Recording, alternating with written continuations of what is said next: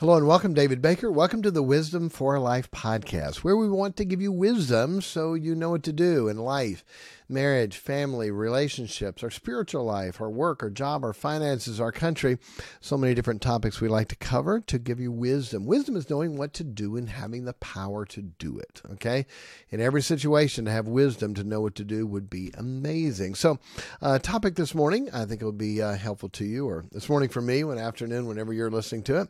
But uh, I want to talk about the big rocks. The big rocks. I love the first of the year. I talked about that last week. And God made the day day, the month, the year, um, and where He gave us a new start. I love the first of the year, so I want to dwell on that again uh, to be able to help you. There's an old story that's been around, and it's uh, this: a um, uh, this expert was speaking to a group of business students to drive a point home used an illustration those students would never forget. As this man stood in front of the group of high powered overachievers, he said, Okay, time for a quiz. Then he pulled out a one gallon wide mouth mason jar and set it on the table in front of him. Then he produced about a dozen fist sized rocks and carefully placed them in, one at a time, into the jar. When the jar was filled from the top, no more rocks would fit. Inside, he said, Is the jar full? And everyone in the class said, Yes. He said, Really? He reached under the table and got a bucket of gravel. He dumped some gravel in and shook the jar, causing the gravel to go down into the uh, other rocks between the big rocks. He smiled and once more said, Is the jar full? By now, the class was on to him and they said, Probably not. And so um, he answered, Good. And he reached under the table and brought out a bucket of sand. He started dumping the sand in and went into all the other spaces left between the rocks and the gravel. One more time, he asked the question Is the jar full? They shouted no. He said, Good. Then he grabbed a pitcher of water, began to pour it in until the jar was filled to the brim. Then he looked at the class and asked, uh, What's the point of the illustration? Um, and one person said, The point is, no matter how full your schedule is, if you try hard, you can always fit more into it. He said, No. The speaker replied, That's not the point. The truth this illustration teaches is, teaches is if you don't put the big rocks in first, then you will never get them in at all. What are the big rocks in your life? And so that illustration has been used for a long time to be able to help people understand if you do not put the big rocks in first and settle them, you'll never get them done. Life is a matter of priorities. You always do that which is most important, important, then figure out when to do the rest. My pastor who's been in heaven for 20 years used to say that little statement all the time. Life is a matter of priorities. You always do that which is most important, then figure out when to do the rest. You know the story with Mary and Martha. Uh, Mary was coming, or sorry, Martha was coming about with so many things, went to Jesus and said, Hey, make her help me. And Jesus said, No, she's chosen the good thing. She's chosen the good thing. The disciples were mad at Jesus, especially Judas, because of the other Mary Magdalene that spent all this money and this um, uh, ointment on Jesus' feet. And he said, Oh, it could have been sold and given to the poor. He said, No, she's chosen the best thing in life, there are good things, better things, and best things. So, what we need to do is to make sure we're doing the best things. When you have those centered, then it's amazing how many other things you can get done in life. So many times we're wrapped up in the little things, and the big things never get done, and we end up losing lots of things in our life. So, what are those big rocks? Okay. What are those big rocks that we need to have and push and make sure that we are taking care of in our life? All right, so big rocks. Last week we talked about, I'm going to skip over some of these, but last week we talked about relationships, okay? Those big rocks are family, relationships, friends, marriage, kids, friendship, uh, grandchildren. Those big rocks, make sure you put those into your life. Uh, then also on Sunday night, I preached uh, the spiritual things. Make sure you're doing something big for God. Plan, do something big for God. The spiritual things, the serving God. Remember when uh, they asked Jesus, What's the uh, most important commandment? He said, To love the Lord thy God with all their heart, soul, mind, and strength. The second is like unto the first to love thy neighbor as thyself. So when you're looking at priorities, what did Jesus say the priority was? Was to love God with all your heart, soul, mind, and strength. That relationship with God to make sure that's first and you are doing something for Him. And so how do you do that for Him? Jesus said, If you love me, keep my commandments. Is that right? So people keep his commandments. What is that? Tell people about him. Love people, help people. Um, when Jesus went to get Peter, after Peter quit the ministry and was fishing, and Jesus said, All right, lovest thou me more than these? Do you love me more than fish? And he said, Yes, I do.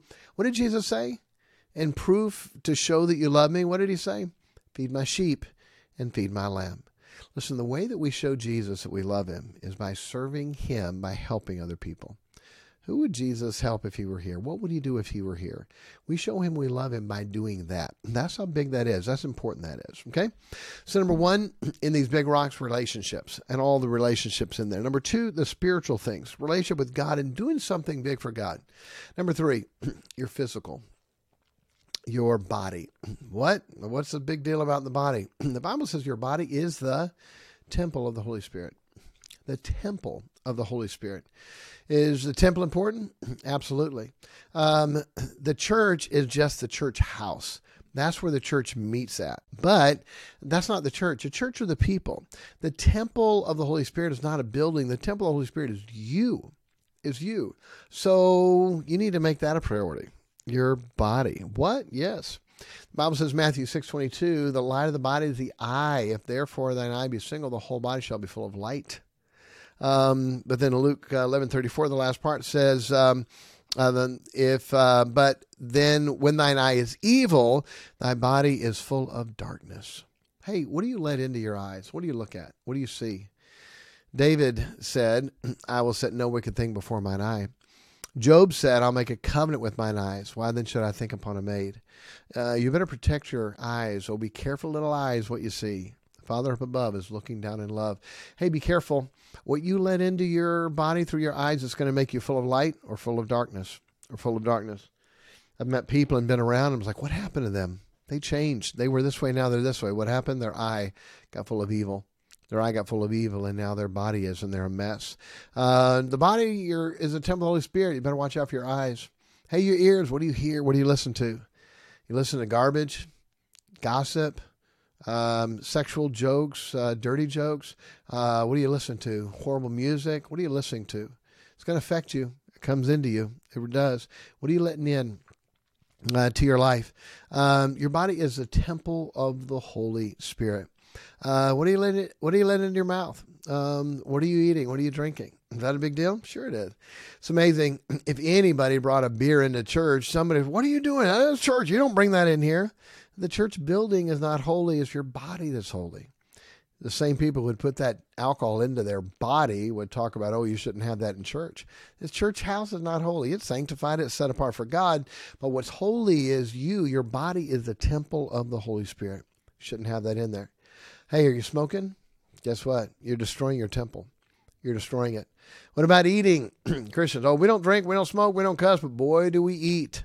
And that eating is going to kill people quicker than most things. Hey, you better take care of your temple because you better take care of your body because uh, you may not be here to see walk your girls down the aisle. You may not be here when that grandbaby's born. You may not be here to take care of your family and do what they need you to do. It's a big deal. Okay, it's a big deal to be able to make sure that you do and and take care of that. Um, it's called temple maintenance. Okay, take care of your temple. Take care of your temple the right way. So, big rocks, relationships, we talked about, spiritual, doing things for God, physically, taking care of your body. this is the uh, uh, life's verse for some people bodily exercise profiteth little. Okay, it does profit. It doesn't profit compared to spiritual. So, um, go ahead and walk for half an hour a day and listen to the Bible while you do. Walk for an hour a day and listen to the Bible while you do. That way, it's profiting a lot. You're getting the spiritual for your brain and the physical for your body. You know, they didn't have to tell them to do that back then. They say the average person today walks a mile and a half, average. So for all those people running a lot more, there's a lot of people doing a lot less than a mile and a half walking. Um, well, you need to take care of that. They didn't have to tell them to walk. Uh, when they were back then, they walked everywhere. Okay, uh, most people did. So they got their walking in. Um, people need to do that. When he says bodily exercise profit a little, there were people back in the day, the Greeks and the Romans, who were worshiping the body, exercising all the time to build that up. Uh, the Olympics started in 70, 776 BC. 776 BC. Um, that body worship has been around for a long time. Bodily exercise profiteth little. Okay, uh, but walking, doing something simple to be able to stay healthy and take care and watch what you eat is a big deal. Other big rock, financial rock, budget. Put God first. Okay, won't take a long time on that. But that financial rock, do you need to work on that? Put that in there. Uh, business, job. Hey, are you doing a job in business that God wants you to do?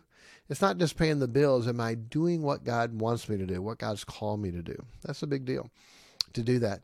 Um, and to make sure you'll be successful and prosperous in everything, it's like the mixture you can put in with those big rocks that's going to make them all prosper.